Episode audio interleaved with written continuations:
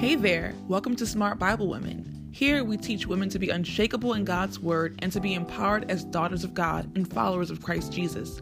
We also tackle hard texts, difficult topics, and dive into God's Word to understand how it applies to our lives, all to the glory of God. Hi, Smart Bible women and men. Um, if it is your first time, welcome to Smart Bible Women. I am so happy that you decided to click on this podcast. And if you are returning again, thank you for continuing to listen to my voice, even though I know I'm talking too fast sometimes, or it sounds like I haven't drunk water in like 10 weeks. Thank you for bearing with me and my very scratchy voice sometimes. Um, I also want to shout out those who have reached out to me regarding these past few episodes. It has been very edifying, very encouraging, and motivating for me to continue. I'm not gonna lie, y'all. When I said that doing these kind of podcasts, we like when you're like not just talking off the dome, they are so hard. it's like two maybe even three hours of prep time. Like I just sit there and I just like type and I like pull out all the Bibles and I go to Bible Hub and you know I have to type up all my notes and stuff like that and like specific points that I want to make. So it is hard and when you work a full-time job and when you are studying to take um, a standardized graduate test and when you are up at the time that I get up, it is hard, but I am so grateful um, for God's grace. And I'm also grateful that y'all are still tuning in. So just want to give a shout out. So let's just jump in. So, what is Christ teaching your girl? What is he teaching me? Your girl is me. Um, if you were wondering, I love that pronoun, your girl. Um, but Christ has been teaching me a lot this week. This week has been overwhelming to the point where I just had to surrender. And not because I'm like, you know, I'm going to make the choice to surrender, you know, whatever. It's really been hard for me at my job um, and just coping and thinking about how I can actually be a Christian at my job and how I can exemplify the freedom that I have in Christ at my job and not fit in with like the culture of you know how the world says you you need to be when something doesn't go your way or you know like just thinking about how I need to submit to Christ even in my job. So Christ has been teaching me submission. This my devotions as more like these past few mornings have been um, they've been convicting to my spirit, to my actual soul, because I've been a little snotty pants at my job. I'm not gonna sit here and lie to be honest, I'm gonna go off script, but I've been a little snotty pants at my job, just kind of like complaining and not being happy with everything and not realizing that one, I need to be grateful for my job. I need to, I'm a salaried employee, right? I need to be grateful for my job. And two, that God God has put me in this position for my holiness, for my sanctification, not for my real happiness. And my happiness comes from, you know, Christ growing my holiness. And so when I'm like thinking about, you know, I'm not happy here, I'm not doing this, really what I'm doing is just saying, God, I'm not I'm not really appreciative. I'm not grateful for where you put me to grow me and to be an example of Christ in this place. So that's where I have been. And like, let me tell you, I've been reading Romans because I'm going back through the New Testament as I read the Old Testament. I've been reading Romans and I've also been reading the Gospels. I just started Mark again. And, and I started reading First Corinthians too. And y'all, I've just been convicted. I don't even know what I don't even remember the, the verses that I read. I just remember just being convicted and just praying those verses over my heart. You know, asking the Lord to really save me from my hardened heart and my ungrateful heart, right? Um, and so let me just get back on scripts. Um, but Christ has been teaching me through his word that these past few days is, you know, is about these past few days, it's about submission in all areas of my life. You know, I talked about how my word is Jesus because, you know, the ideas of trust and submission and intentionality are all wrapped up in my relationship to Him, right? And so submission is a part of my relationship to Him as my Lord. And submission, not just in my spiritual life, but in all realms of my life, right? Because my spiritual life is in all realms of my life. I'm supposed to be a Christian at work as well, not just in my bedroom doing my devotion or at church doing my devotion, but I'm supposed to love everybody. I'm still off script. I'm not even like, I'm just going to wing it. Um, but it's really been hard. But also at the same time, I remember like the last week, like the last day of the week of my work week, Friday, y'all, I was so free. I was so free. There was so much freedom because I was like, you know what? I'm surrendering. Like, I'm surrendering for my own sake. I'm surrendering, you know, because I'm free. I'm free to love. I'm free to be Christ like. I'm free because my my eternity is secure. I don't need to you know protect or defend anything about myself. You know what i mean? Like christ knows me. He knows me well. He knows me better than i know myself. He knows what i do um you know behind the scenes. I don't need any praise. I don't need anything like christ graces me to get up in the morning he graces he graces me to get to work on time like why am i complaining why am i acting unhappy when in, in actuality deep, like not even that deep, but like at the surface of my heart and like at the front of my mind, I knew I was being disobedient by complaining. You know what I mean? I knew I wasn't really being a representative of Christ by complaining, by bringing up these issues, by being like, well, this isn't fair. And why didn't you do that? And just knowing how important it is for me not to exemplify that. Because at the end of the day i want people to know christ and people can't know christ if they don't if they don't see it in me or if they don't see it in the people you know that, that are around them right? I want people to see christ in me. I want people to know that i love them despite you know if they persecute me if they talk bad about me if they whatever it is they if they are being malicious toward me that doesn't have anything to do with me because of my freedom in christ. And so i remember on friday y'all i'm telling you i was working so hard. First of all because i had a lot of things to do because this my weekend is extended um, because I'm taking my sister to basic training tomorrow because she's in the military. So I had a lot of work to, that I needed to get done before because I'm I'm an educator, and so I was like, I need to get this lesson plan out. I need to do all these different things. But the reason why I was able to do that was because I was minding my business and I was submitting to the authorities and not trying to, you know, trying to complain or just all that kind of stuff. You know what I mean? Not trying to slander really just being edifying. And that was really my goal and what the Holy Spirit was convicting me about, like, be edifying. Like, if you have a problem with a coworker, if you probably have a problem with your boss, pray for them. You never know what they're going through and like why they may be acting that way. It says, "Bless those who persecute you," you know, who persecute us. Bless those who hurt us. Bless those who slander us. Don't return the slander for the slander because we're being disobedient to God. You know what I mean? It also says Romans 13, it's like if you rebel against the authority, you're being disobedient to God. And so that was what the Holy Spirit was teaching me. That was what Christ was teaching me. Like, and I'm good. I am really, really good. So let us look at the text.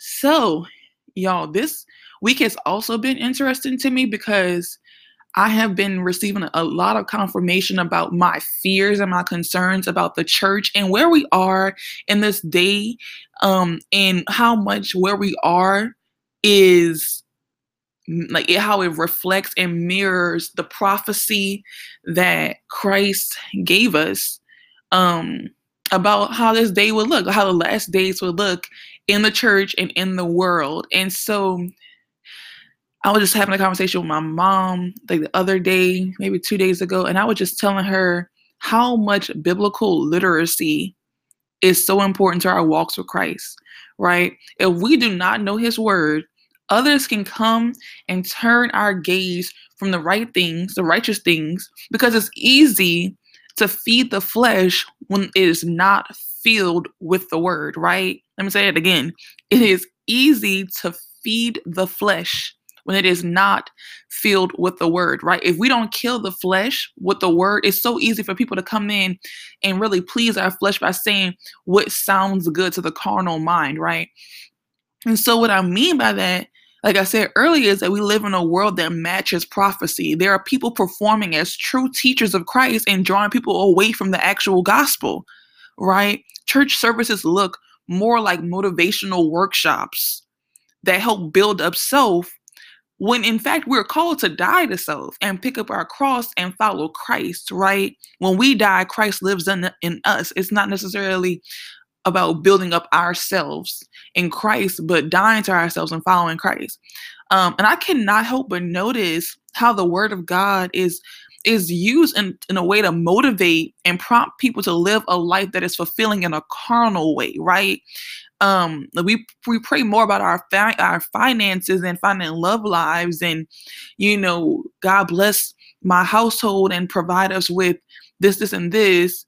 When that's not what the gospel the gospel sets us free from praying that, right? The gospel sets us free from praying the carnal prayer. Um, and so I've just been noticing that pastors or even Christian speakers, they speak rather to the flesh than the soul. Um, they speak to our pockets and they speak to our happiness over our holiness. Nobody really preaches about repentance anymore. It's just kind of like, you know, it's like it, I don't it's I can't even explain it, but they point people away from heaven, honestly, and eternal life and point people to the best life now actually um my pastor this past sunday he preached on that he's like he was talking about your best life now that was the name of the sermon and i'm not gonna lie y'all. I'm not gonna lie. I completely shut down. Um i was listening but i could i could sense the carnality in the sermon. It was very carnal. Um because what tends to happen is that pastors teach the con- congregation um laziness in reading the word by relying on like one verse right? They rely on one verse or maybe even two verses to extract for a message and extrapolate that verse to get the point across. So what I mean by extrapolate, they like take that, they extract the verse and apply it to our lives in a way that takes the verse out of its context, if that makes sense. Um and so the verse rather than being the point of analysis and exposition becomes the jumping off point to a large prosperity gospel. God is getting you ready getting ready to bless you. This is your year Ponzi scheme that does not equip people to go out and live a life that is Christ glorifying. Rather, they live a life that is self glorifying. So in the sermon, um not my my pastor's particular sermon but perhaps i did kind of tune out sometimes but in the sermon there's a sense of mysticism or mystery around um, or that is provoked by language that lends itself to sensationalism, if that makes sense. And it is honestly it's intellectually numbing, right? We ask questions that to provoke uh, emotionalism from the audience when there is an actual biblical answer to it, right? And so, for instance, if you heard you know, someone become very emotional by saying or hearing a pastor say, like, I don't know why he did it, talking, you know, referring to Jesus on the cross, or I don't know why you love me, talking about why Jesus loves us. And what I'm that's what I mean by biblical mysticism. It's like there there are answers. there are answers, but instead of looking for the answers and like using the Bible to find those answers, they actually rely on the perceived uncertainty or mystery behind that and behind that question to fuel an emotionalism right? It's kind of like it's very self-glorifying. It's like i don't know why he loves me but it has something to do with us. Why why god loves us has nothing to do with us personally. It has to do with christ he loves us because he loves Christ, right? Why Christ did it, he did it to glorify the Father. He died to glorify the Father so that he may be glorified. There are answers, but those answers don't actually make us feel better about ourselves. You see, you see what I'm saying? And so that's the type of sensationalism and emotionalism I'm, I'm, talking about in the church that really leaves people intellectually numb. They don't actually turn on their brains because they're not really reading the Bible. For instance, another thing that happened, uh, I'm kind of off script, I'm sorry, but another thing that happened in church was they're trying to promote uh, Sunday school. And this girl, she got up and she read this little, she read a speech. And this is not coming for the girl at all, but something that she said made it was very evident that there is a low expectation for Christians. And so she said, You need to come to Sunday school because without Sunday school, how would you know the, what the Bible says? And I looked and I said, By reading it. Like I didn't say it out loud, but in my mind, I was like, By reading it. You would know the Bible by reading it. Like you don't have to go to Sunday school once a Sunday, once a week to know the Bible. The Bible is very, you know, accessible You know what I mean? You can't, it's not that you can, you have to keep the Bible closed Monday through Saturday and then Sunday that's when that's when you can open the Bible. It's not a sacred text like that where you can't even touch it or even open it Monday through Saturday. And so what it does is it just creates this, like I said, this intellectually numbing or numbness when it comes to knowing the Bible, when it comes to biblical literacy. Um, and so I was like scrolling through my Instagram. I'm gonna talk a lot. I'm just gonna, you know, let y'all know this. I'm gonna talk a lot before I actually get into um scripture because I have to get give y'all some context like about where I'm coming from, right? But I was scrolling, scrolling through Instagram. Also, a nice little plug. Follow People Distinguished on Instagram. P E O P L E Distinguished D I S T I N G U I S H E D. Um, people distinguish on Instagram for more content. And I saw a post with a quote from Paul Washer, a really great speaker and evangelical pastor who I love him so much. And he said, to paraphrase, that Sunday is the most idolatrous day ever because people worship a concocted idea of God, a God designed and imagined by themselves, and they worship that idea of God. They worship a God is not, that is not in control of events of the world, but once he gets a signal of your disastrous affairs, this God will swoop in and save the day. You know what I mean? If that makes sense.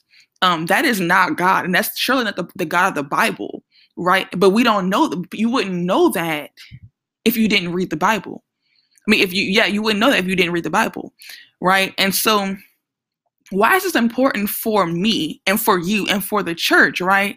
Because we are in a time, like I said before, as prophecy tells us that there are deceivers perverting the word of God to, to please the flesh. I was, don't judge me for this, but I was scrolling through Instagram, um, I think the same day, and I saw this religious ad, this religious organization, some kind of ministry, um, or Christian eh, ministry, um, and this woman and and her husband, they were talking about their ministry, and it, if you want, if you have an interest in knowing what it is, it's called I think it's called M633, Matthew 633, which is um, seek ye first the kingdom of heaven, that verse. And basically, not even basically, I'm actually quoting her ver- verbatim. She said that the will of God is for us to be prosperous, or that the will of God is pro- is prosperity, something like that. And she was like, it's the will of God for us to be millionaires, for us to be financially great. Yo, I shut that down so quick because to me, well, one is just biblically wrong, right? The the will of God is holiness for us to look like his son. That's what the will of God is. The will of God is for us to look like his son. And so the world, you know, false teachers pervert God's word and say one thing when it really is not true. It's not true that the will of God is that we be prosperous. There are a lot of Christians who live in poverty and still love God, right? You have the example of Job. Job was a, you know, he was a well-to-do man and God literally stripped him of everything and he still rejoiced in God, right? Because that's not the will of God at all. And so I just want to say that. Um, so that's so when I talk about the Christian life, the Christian life is not a life of prosperity, but a life of endurance it's not a it's not a life of wealth, health, and prosperity. God destroys people who are wealthy and take advantage of the poor and are are trying to get rich. And because the thing is, as um as I think I forgot, I think it's in Matthew, but Jesus says, yeah, it is in Matthew, but Jesus said it is easier for a camel to get through the eye of a needle than for a rich man to enter into heaven. You know, that's how hard it is for a rich man to enter into heaven. You know why? Because his his um his his heart is divided. His heart can never be truly devoted to God because it's devoted to making more money, right? And so that's what I mean. Like people are destroyed. You can tell you can see it in Psalm 73. You can also see it in the, the entire book of Habakkuk, right? Just to name a few. But it's very clear that riches riches not in righteousness, but riches in wealth and money and all that kind of stuff, that is not pleasing to God, right? And so the thing is, when we only look at the few popular verses in the Bible, we cheat ourselves from understanding the truth and knowing the true God. We constantly hear Jeremiah 29 11, for another plans for you. We, hear Matthew 6 33, you know, seek ye first the kingdom of heaven and all of its righteousness, and all these things will be added unto you. We talk about Mark 11 24, you can pray for anything, and if you believe you received it, it will be yours. We think about Psalm 23, we, look, we think about Psalm 37 um, for delight yourself in the Lord and he will give you the de- desires of your heart. I'm reading these really fast because we are very familiar with these, right? These are very popular verses, y'all, but we have to put these into context. That's one part of biblical literacy, being able to put it in, in relationship to other verses. We can't extract a verse and apply it. We have to actually see how it fits in. Because if we put in all of these verses, if we put these verses into context, you actually see that it doesn't necessarily mean what we think it means, right? Um, and so we have to read around these verses, right? We have to put them in conversation with other verses. Alone, of course, it is motivating, right? Who doesn't think that Jeremiah 29 11 is a motivating, inspiring verse, right? But we need to put that into context of the story that God is writing, right? And so I don't know. I just I think that we we normally see the Bible as like a guidebook, but it's really not. It's not a guidebook for us to be great in the world. Rather, the Bible is an autobiography of God and how He took the initiative to save His chosen people. It is the history of redemption from the beginning to the end. It is about Jesus. It is not about us. It is not about anything at all having to do with us. It is all about Jesus, right? You can see it from Genesis chapter 1, verse 1 to the end of the book of Revelation. It's all about Jesus. And so it's important to, for us to understand that, right? And there, there's all kinds of context that gives us gives us that idea that it is, yeah, it's all about Jesus. You know, Jesus tell us, um, deny yourselves and come follow me. You know, he tells the rich man, sell your possessions give it to the poor, and then you can come follow me, right? So it's not about wealth, health, and prosperity. It's about endurance. It is about endurance. Um, that is the mark of the true Christian, the one who endures to the end, which is um, Matthew 24, verse 9. That's what Matthew 24, verse 9 tells us. The one that endures to the end will be saved, right? So being Bible saturated helps us to endure to the end because in it lies God's promises for those who res- will receive the crown of life, not in the decay of the world. And the, the decay of the world is the money, the greed, the fashion, the things that we look to to satisfy a very carnal and fleshly desire. Right? Y'all, I know that was a lot. I feel like I need some water.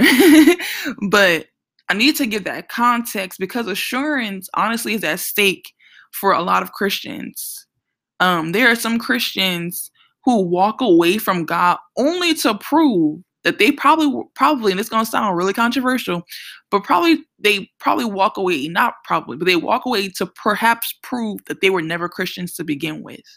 And and i want to explain more about what i mean by that. So what does it mean to endure? What must we endure? Do we endure joy or vacation um, or do we endure pain?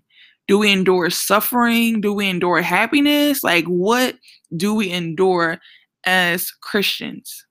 So, the type of endurance that Jesus tells us marks the true Christian. That's the endurance that is produced by suffering and testing, right? Look, I'm about to be honest with y'all. I am going to throw a lot of scripture your way because normally, you know, I look at one text. Like last week, I looked at primarily at Proverbs 31, but this is so important. So you understand that this is not an isolated thing that I'm just pulling out of one text. This is the theme of the Christian faith. You know what I mean? This is a, the theme throughout all the Gospels and the epistles and Revelation, right? And so this is not one isolated passage that I'm taking and I'm just like trying to prove a point. This is all throughout the New Testament. It's so important. Right. And so, just to reiterate, pain and suffering is a part of the Christian faith, not wealth and health and prosperity. Um, I'm sure that you've heard our Lord Jesus was a man of many sorrows, honestly, and joys equally. He wept he, he was not the really calm man that we believe he, him to be very quiet you know? He was a man of many sorrows of many emotions for he was perfect. He was perfect and he suffered. He suffered and he saw the sins and the suffering of the world and that caused him great sorrow. But it also caused him great joy to be to to suffer because he knew he was suffering to, for the glory of God. And so what I'm trying to do my point in this episode is to encourage us in our suffering those like myself who at one point and who probably are going through some serious stuff and you are trying to hold on to your faith like on some serious stuff, you are just trying to hold on to your faith and you are questioning if you are even a child of God. You're like, God, why is this even happening? Am I even yours? Does this happen to children of God? And I want to answer that question. I want to answer that question not from my own perspective, but from God's perspective. I want to answer that biblically because without this understanding, people walk away, right? And that's not apart from God's sovereignty, but people walk away because they just don't get it. They've been sold a lie that when you come to Jesus, everything gonna be all right. You know, we we listen to that one verse, you know. You what we what is it? What's the verse? It says, you know, cast your cares on me. Um, my burden is light and my yoke is easy. Like, you know, we hear that, we're like, oh, that sounds nice. Okay, I'm about to cast my burden. Like, you know what I mean? Um, cast my cares because he cares for me. Um, and that is very true. And it's not in contradiction to the pain and the sorrow that we endure, the persecution that we endure for being Christians is not in contradiction to that. And so I just want to be very clear and be very intentional. If you do not get where I'm going, I just want to lay it out. This is where I'm going. I am I want to show you that endurance through pain and suffering is a part of the Christian walk right? And so, as Christians, what are we called to, or to what are we called? And let's so let's look at the first at First Peter, um, chapter four, verses one through three, and let's also look at chapter four, verses twelve through fourteen, the same book. So chapter um chapter four, one through three. So since Christ suffered physical pain, you must arm yourselves with the same attitude he had, and be ready to suffer too. For if you have suffered physically for Christ, you have finished with sin. You won't spend the rest of your lives chasing your own desires, but you will be anxious to do the will of God. You have had enough in the past of the evil things that godless people enjoy their immorality and, and lust, their feasting and drunkenness and wild parties, and their terrible worship of idols. This is also verses 12 through 14. Dear friends, don't be surprised at the fiery trials you, you are going through as if something strange were happening to you. Instead, be very glad, for these trials make you partners with Christ in his suffering, so that you will have the wonderful joy of seeing his glory when it is revealed to all the world. So be happy when you are insulted for being a Christian, for then the glorious Spirit of God rests upon you right? And so, as we can see from these two excerpts, these are warning to the followers of Christ. When the church was being established, they were being seriously persecuted. People say that you know how, like, how people wonder how Christian Christianity spread, right? Here's the actual truth: Christianity did not Christianity did not spread by popularity; it spread by persecution. Let me say it again. Christianity did not spread by popularity, it spread by persecution. And we have full on proof, right, from both like scholarly biblical um, literature and also very secular literature. Popularity spread because of persecution. People were literally being run out of their homes and their towns because they were Christians. They were being killed because they were Christians, right? That's what the Council of Nicaea is all about, not about whether or not God, I mean, Jesus is God. It was should Christians be able to practice their faith publicly, without persecution. That's what that's about, right?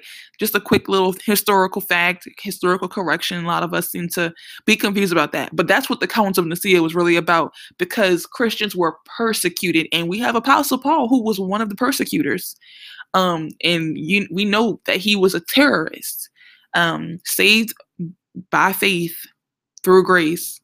I think I'm saying that wrong, but just like a, you know, I'm kind of interjecting myself, but I just want those things to be known, right? And so, just to get back, so as we can see from these two excerpts, there these are warnings to the followers of Christ, right? Um, we are expected to suffer because suffering makes us more like Christ.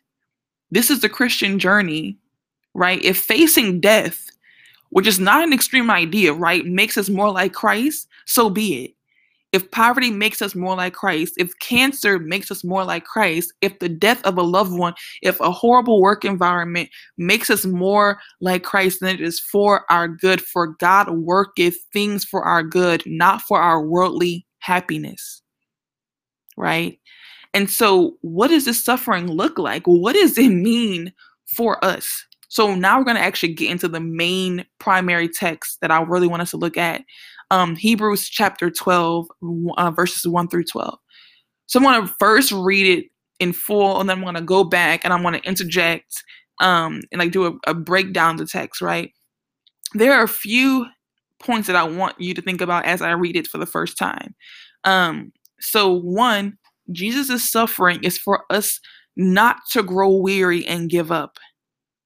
We have a high priest, Jesus, that can relate to us in all ways. He has been tempted and not sinned. He has been slandered and not sinned. He has been persecuted, killed, you know what I mean, and not sinned, blasphemed against and not sinned, right? So he knows what we go through. He knows it. He's aware of it. Um, and so the second point is God's discipline is proof of his love and his fatherhood toward us. Right. And so we're going to see language in that. That seems kind of like, wait, are you sure God loves us? but he does. Right. And third, we are graced to endure to the end. So we must strengthen our tired hands and our weak knees, knees, right? So God is the reason that you are enduring. If you are enduring, if you are facing so much tragedy and disaster in your life and you are still holding on to your faith and you are still believing and you may not understand why you may cry every night but you have not left god you have not abandoned god you have not said you know what god i ain't signing for this you can have this it's because literally god is the one keeping you you are his chosen child right First Peter chapter 1 verse 5 tells us that God protects us through our faith by his power. First Peter chapter 1 verse 7 tells us that these trials will show that your faith is genuine. Right? And so just think about all of these verses that I'm throwing at you. That some some people may not even know have ex- would have not known existed, right? If I didn't say anything. But these exist to, for our own sanctification, for our own understanding, for us to actually know, right? And so I'm going to read Hebrews, which is actually one of my favorite chapters. It is really one of my favorite chapters. So here we go. Therefore, since we are surrounded by such a great cloud of witnesses, let us throw off everything that hinders and the sin that so easily entangles. And let us run with perseverance or endurance the race marked out for us, fixing our eyes on Jesus, the author and finisher of our faith. For the joy set before him, he endured the cross, scorning its shame, and sat down at the right hand of the throne of God. Consider him who endured such opposition from sinners, so that you will not grow weary and give up in your sin, in your struggle against sin, you have not yet resisted to the point of shedding your blood. And have you completely forgotten the word of encouragement that addresses you as a father addresses his son? it says, My son, do not make light of the Lord's discipline, and do not lose heart when he rebukes you. Because the Lord disciplines the one he loves, and he punishes everyone he accepts as his son. Endure hardship as discipline. God is treating you as his children. For what children are not disciplined by their father? If you are not disciplined and everyone undergoes discipline, then you are not legitimate, not true sons and daughters at all. Moreover, we have all had human fathers who disciplined us and we respected them for it. How much more should we submit to the Father of spirits and, let, and live? They disciplined us for a little while as they thought best, but God disciplines us for our good, in order that we may share in his holiness. No discipline seems pleasant at the time, but painful. Later on, however, it produces a harvest of righteousness and peace for those who have been trained by it. Therefore, strengthen your feeble arms and weak knees. Make level paths for your feet so that the lame may not be disabled, but rather healed. Y'all, so what I did, I'm gonna be honest, I kind of intermingled um, the NIV version with the NLT version because there are certain words that I want us to focus on um, that I think aid us in our understanding of um, of the Bible of this particular um, this particular text. So I hope it actually changes, but it may not. So I'm gonna read it again, and I want to break it down because yo i love when i say i love hebrews chapter 12 verses 1 through 12 it is one of my favorite it is one of my favorite along with john 17 it is one of my favorite ever um um texts in the bible. Some i'm actually going to read it from the nlt version. The first version was niv but i know the nlt version so i was kind of like switching words around as i was reading it. So therefore since we are surrounded by such a huge crowd of witnesses to the life of faith, let us strip off every weight that slows us down, especially the sin that so easily trips us up. There is a lot of sin that trips us up from the race that we are made to run. This race is not given to those who hold on to weights such as sin. The only w- real weight that we have, right, is sin we have to be able to strip ourselves of our worldliness in order to actually run this race that God sets before us. And we'll see that. And let us run with endurance the race God has set before us. So God has set the race before us. God has set it before us. We do this by keeping our eyes on Jesus. Why do we keep our eyes on Jesus? Because he is the author and the finisher of our faith. He is the beginning and end of our faith. We believe in a Jesus that we will see in eternity. He came and died and paid the price for us to have eternal life, which is to know the Father, right? Christianity begins with Jesus. It begins with Jesus, not in the New Testament, like in that way, but it begins with Jesus. This was already thought out before the beginning of the world, but I'm getting ahead of myself. Right? Because of the joy set before him, he endured the cross with joy, disregarding its shame because he did it to glorify the Father. Now he is seated in the place of honor beside God's throne. Y'all, he is seated in the place of honor and he prays for us. And he is our high priest and he intercedes for us. He prays for us now. Now he prays for us. He's praying for me as I'm talking to y'all, right?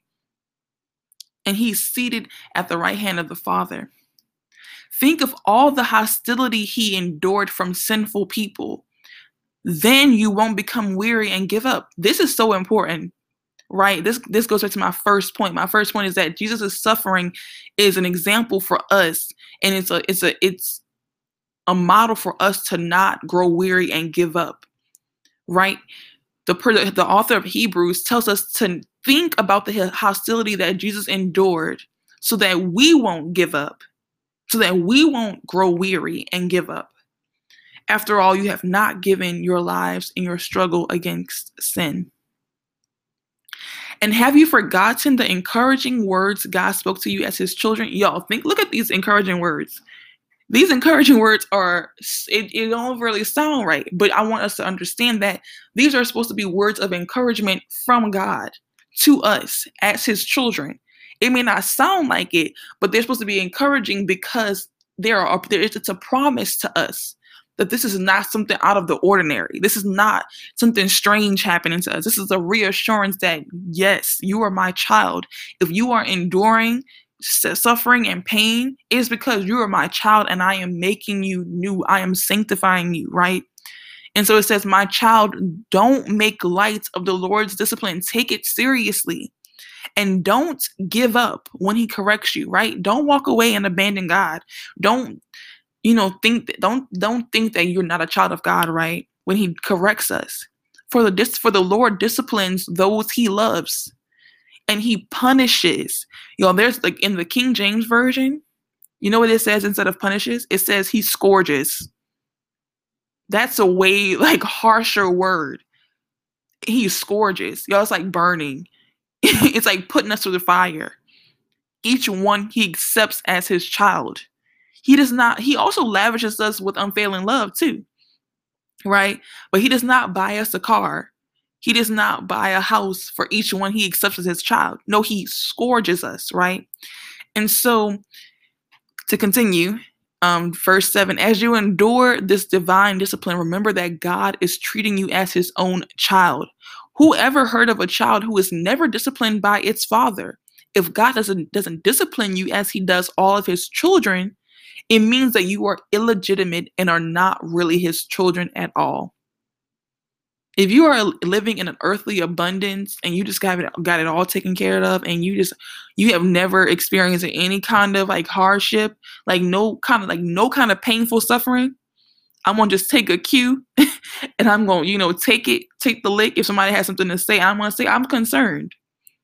I'm concerned because pretty much all of God's. I know I want to give my testimony later on in this episode, but I have gone through some fiery, some fiery trials that I never thought I would ever experience in my life, right? And I questioned whether or not I was God's child, right?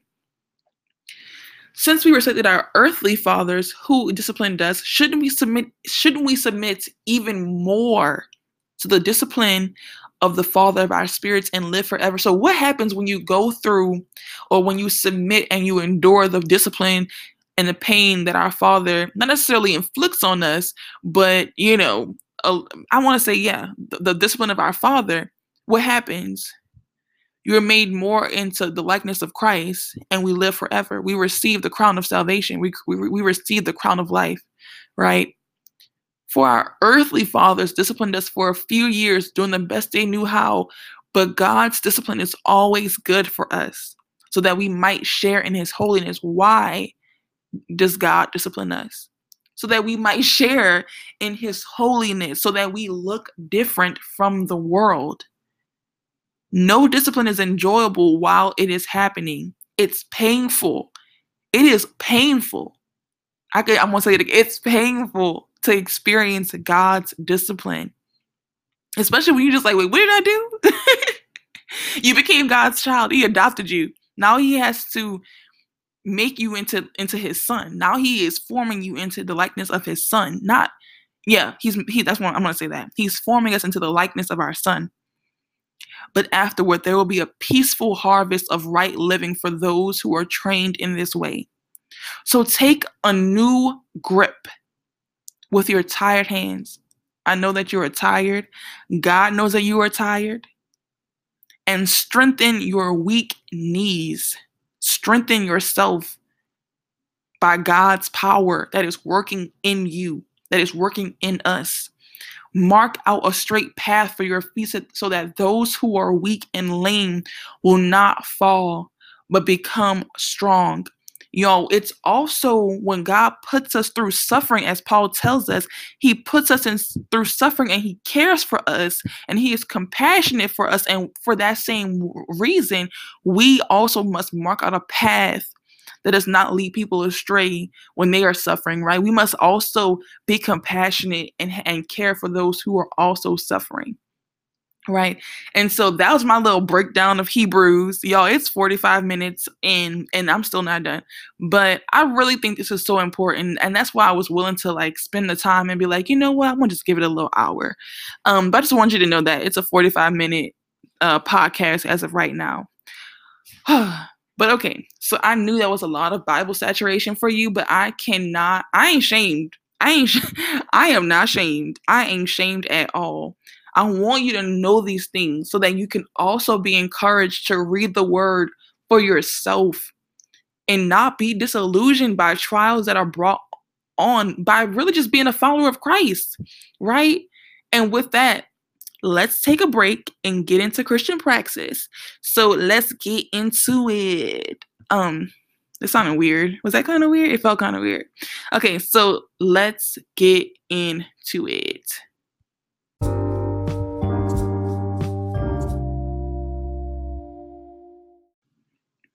Y'all, I just did this whole Christian praxis and it did not even record or recorded and then it logged out. so I have to do the whole Christian praxis again. Ah, okay, but y'all let me. Thank God I have a, a script that I kind of like work off of. But this Christian praxis is pretty simple. Wait, okay. Welcome to Christian praxis. this Christian practice is very simple. It's pretty simple. So, y'all, I've been doing my morning devotional for about 30 minutes to an hour for about a while now, maybe a year. Um, and now it's about 45 minutes to an hour. It depends on how long it takes me to make my tea and set up and do my whatnots, you know, create my vibe, right? So this Christian praxis is actually brought to you by a conversation that I had with a friend of mine who was saying that they wanted to actually get more into the word, but felt that there, you know, was no time for them to do so. And so they asked me what my routine looked like. And I was just like, here's my routine. This is what I do, right? This is a, this is a disclaimer, y'all. I am a morning person. I am not at all a night person. I'm not a night person at all, right? Let me get a good eight hours and I can get up. Your girl is good, right? My routine begins at 4 a.m. in the morning. This is not the earliest time that I, have gotten up, nor do I need any judgment. 4 a.m. is what works for me. I'm pretty happy to do it. I love getting up at 4 a.m it is honestly a blessing. I will continue to get up at 4 a.m. as long as God graces me to do so, right? But I've gotten up at 3 a.m. for a few months. I've gotten up even at 2:38, 2:30 a.m. for a few months, right? It just kind of works for my. I need to study. I need to do my devotion. I have to exercise all before I go to work. I'm also an educator, so just keep that in mind. I have to be to work, you know, 8:30, um, and so stuff like that. So, um, I start my devotions at four. My alarm goes goes off at four. I may stay in bed like an extra three to five minutes, and then I have to you know make my green tea, set up my vibe in the kitchen with my little lamp and stuff like that, and I you know just get to work. Um, so here's a tip. Here is the tip. If you cannot find time in your day, you have to make time. If you cannot find the time, you have to make the time. Maybe it looks like you're training yourself 30 minutes to get up 30 minutes early or stay up 30 minutes later or an hour later in order to get in the word and pray. Maybe you're using your lunch break to to be in the word at work or school. You're like hiding out in the car or something like that.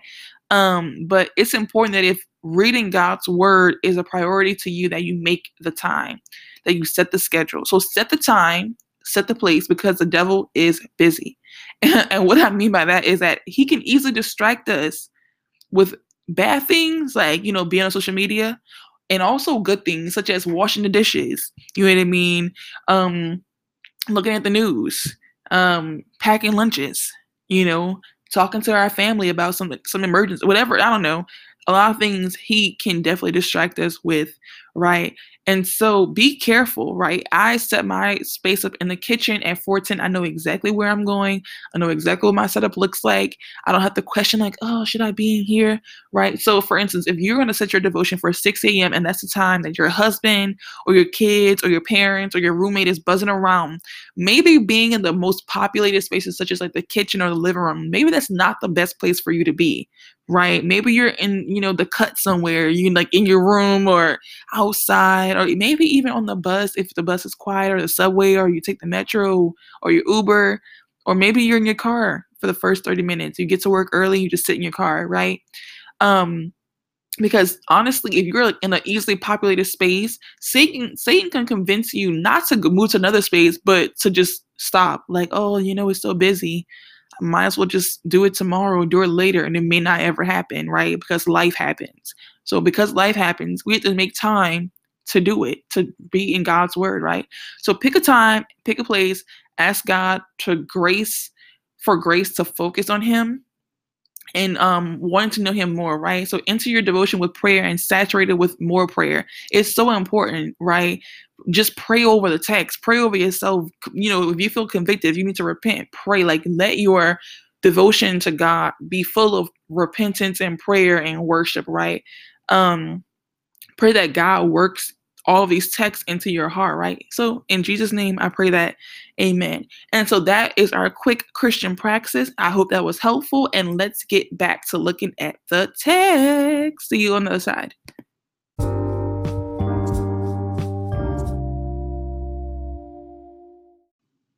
And we are back. We are back at, we're, oh, I don't, know, it is so late. I never do these podcasts this late. but I had to get my life together today. Uh, but we're back to looking at the text. Y'all, can I do um our text application with the testimony? I'm gonna do it anyways. I know I asked, but y'all can't really like I can't hear your response.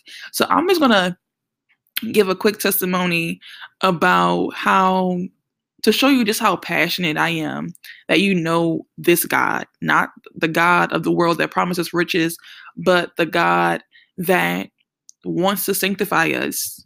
And so he puts and wants us to be in the likeness of his son. So he puts us through hard things. Um, and those hard things are painful things. So let's just jump into my testimony. so July 8th is my birthday. My birthday was last year. It's every year. Um, and last year I spent my birthday at the Essence Fest, which is in New Orleans because I'm from New Orleans. If you can hear an accent and you're wondering where I'm from, I'm from New Orleans. Um, and so I spent my time, it was a good five hours, y'all.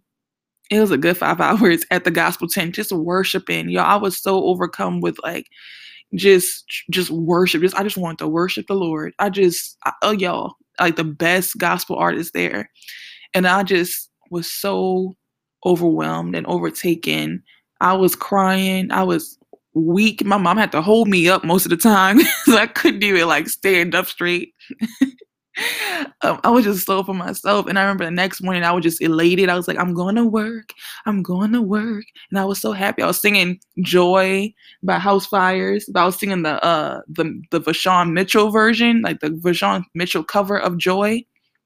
Like you give me joy down deep. I was singing that like the whole. I was packing my lunch. I was just getting my life together to joy. I was like, yes, joy. That was like the first time I heard the song, but I know it's an old song, so like you know, forgive me. Um, and little did I know that my life would change forever. Right. So July 8th, day of worship, loving God. July 9th, entering into darkness and I don't want to get go into details, but y'all, when I can't even explain, you know, what happened. Um, an old circumstance that I have been just dealing with quietly in my household which has become even worse, right? And it was just painful. It just became worse and worse and worse and worse. Enemies, um, just existing in my environment, I guess.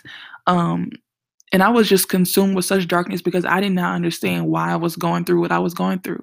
I was like, I didn't ask for any of this to happen. Um, and I was just depressed and I was just angry all the time. I was reading my Bible, but I was just like, I remember I would just, it got to the point where my prayers didn't even look like normal prayers. Like I would, I wouldn't even be talking. I would just be sitting there like on my knees. I wasn't, I was kneeling and I would just be trembling, like shaking uncontrollably, uncontrollably. I can't even talk uncontrollably because I couldn't even find the words to explain how deeply I was hurting and how much pain I was in because of the the circumstances that I was going through. It got to the point where I was like crying out to God, I was like, Do you even love me? Like, why are you making me go through this? Like, why is this happening? Why is this happening? You know what I mean? Um I started questioning honestly whether or not I was even a child of God. I was like, I don't even think. I guess I guess I brought this on to myself. I guess this is punishment because of something. I don't know what it is, but I guess I'm just, you know, I guess this is punishment. Uh, and I really just started like losing faith, right? Like, and just to, to be clear, this was four months of just hiding behind this fake smile at work, right? and trying to be this cheerful person and joyful person at work, but coming back home to deal with a monster, to deal with some serious, just, I want to call it demonic, because I'm going to just call it what it is. It was demonic, satanic activity going on in my house. Decisions and choices were made that affected people in some serious ways. It affected me mostly because I didn't even ask for any of it. um, and I was just like, I thought that people, I thought there were people who had my back that didn't have my that wound up just like not having my back in that season. Um, I felt alone. I felt just like desperate. Like it, it was a sense of desperation, right? I just didn't know who to turn to. Like I didn't know what family members could actually understand what was going on in that household. Um, I was trying to protect people while also myself not protect being not being protected. Um and so uh, it, it was 4 months. It was 4 months of that. And it got worse. It got worse. So July 9th to October 9th, like it, it, ooh, y'all, it, I can't even explain how worse it got. So there was actually a domestic. I was up at four o'clock. I was, it was four thirty nine, and I was up taking a practice test. Um, I had finished the first section of the practice test, and I, and that's how I remember the time because I remember that was when the time when I when I finished the practice test, and I heard like some sound, some it sounded like gunshots. And I was like, I mean, it can't be anything else because it's four thirty in the morning and I was trying to figure out where it was coming from. And I was like, what is that? Like, you know, and I went into my mom's room and like also my mom and I were not talking. We were had no we were we just we like we fell off. Um, we were living together, but we just did not talk to each other. Um, and I went to her room and I said, Did you hear that? And you know, she was like, mm, I thought you were killing a roach. And I was like, No, I wasn't. And so I left out that morning and I remember, uh, you know, I was at work and I was trying to minister to myself because so many different things was going on. I just was like, let me minister Romans 8:35 to myself. Um 8:35 to like verse 40. And I remember my mom called me maybe close to the time that I was getting off, maybe like two hours before I was getting off. And she was crying and trembling. I could hear it in her voice. And she said, My car got shot at. And so what the gunshots that I heard basically were the gunshots at her car. And so what had happened, there was a, de- a domestic uh, abuse situation two blocks down from where we live. And I guess the person was trying to get away. Um, who the person was trying to get away got gunshots, or I had, I guess they were being shot at. And the direction that they were driving in is the direction of our house.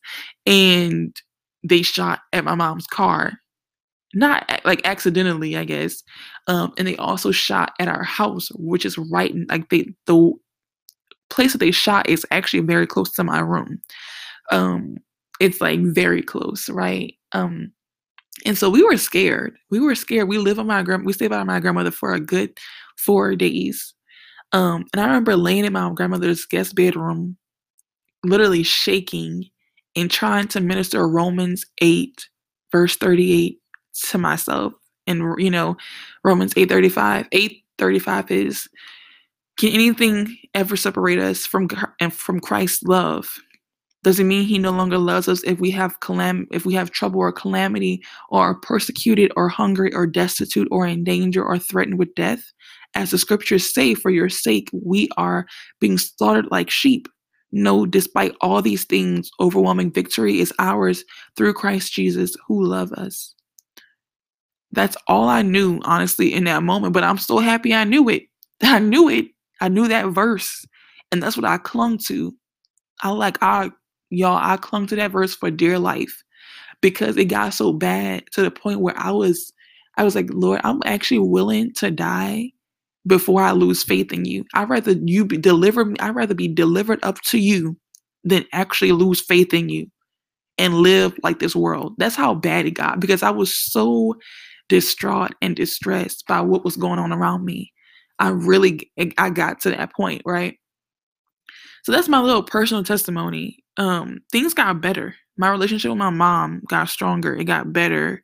Um I started learning that okay, God is the only consistent ne- like never changing, ever consistent, ever constant being that will ever ever exist in all eternity. My mom is not that person. I can't cling to my mom because my mom is also imperfect. I learned that at age 23. um and I learned I still think about okay, what was Christ teaching me in that moment? And I remember I was having a conversation with my mom not too long ago about this situation. And I was like, I still don't really understand what Christ was teaching me. But then I realized I was thinking, what I learned from that is that the whole time, no matter how many y'all there were so many times when i really was just planning on walking away. I stopped praying for those months. Not all those months but like i think a good month and a half after the shooting i stopped praying. I stopped reading my bible. I stopped studying. I was just i went through it i went through it but I recognized that like Christ was still keeping me by the power of his word, right? And so my point is is that the one who walks away from the faith because of suffering is not truly a Christian and has not been called yet perhaps, right? Why? Because Christ himself says so. Um Matthew 20, 24 verses 9 through 14 says this. Like think about this. This is what Christ says. Then you will be arrested. He's talking to his disciples, persecuted and killed. You will be hated all over the world because you are my followers. And many will turn away from me and betray me and hate each other. And many false prophets will appear and will deceive many people. Sin will be rampant everywhere, and the love of many will grow cold. But the one who endures to the end will be saved. And if you go through it with faith, it's because Christ is keeping you, right? If you don't walk away, it's because you are God's chosen one. Jesus also gives us an example in the parable of the farmer scattering seeds about what happens, right, when the word is spread or scattered. There are four scenarios, there are four things that happen. One of them, those who hear the word, who hear about the gospel, there will be those who hear about the gospel, but Satan will snatch the seeds before they are even sown, right? Then there are some who will hear the gospel, but because they aren't even rooted in the word, they will fall away because of persecution and troubles. They will become offended because of persecution and troubles for Christ's name. There are others um, who hear the word but the lure of the world overcomes them like right with its with its wealth and its prosperity and the and they neglect the word they fall away and then the, the last group is those who hear the word are planted in fertile and good soil and they bear fruit from the word they bear spiritual fruit from the word right and so y'all i pray that we are the seeds that are planted on fertile ground when we hear the word. I pray that we continue to search God's word, that we pray God's word, and that we produce the fruits of the Spirit that demonstrate complete obedience to Christ.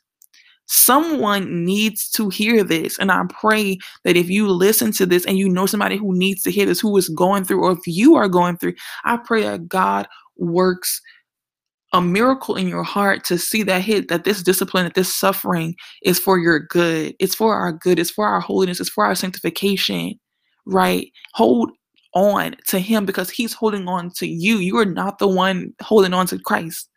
It may look like it but he is with you and he will never forsake you he will never forsake us he understands right and so a life devoted to Christ is not a life about self, but a life of death. If we hold tight to ourselves, then we lose it. But if we lose our lives here on earth, we will gain eternal life with Jesus. We will see him. So let us run the race that God has set before us and let us endure to the end to receive the crown of life. And until next time, y'all, be blessed.